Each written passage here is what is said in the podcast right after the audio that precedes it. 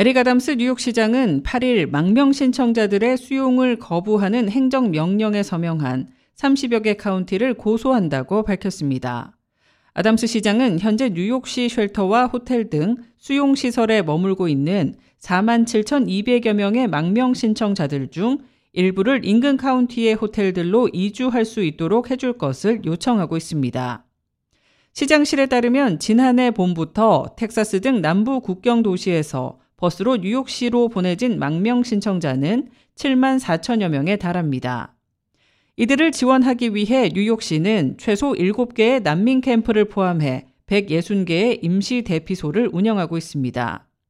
하지만 락랜드 카운티와 오렌지 카운티를 시작으로 뉴욕시 인근 지방 단체들은 망명 신청자들이 그들 지역으로 보내지는 것을 반대하는 행정 조치를 취하고 있습니다.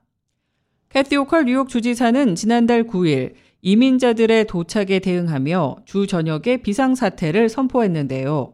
뉴욕시는 이 비상사태 선포로 망명 신청자들의 주거에 대한 책임이 모든 뉴욕주 지방자치단체에 있기 때문에 이를 거부한 카운티에 소송을 제기한다고 밝혔습니다.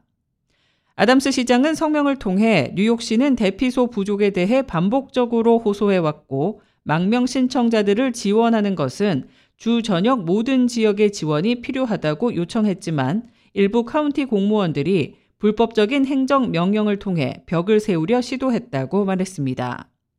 그리고 이번 소송을 통해 외국인을 혐오하는 편견을 종식시키고 인도주의적 위기를 함께 노력하고 관리하기 위해 이번 소송을 진행하기로 했다고 밝혔습니다.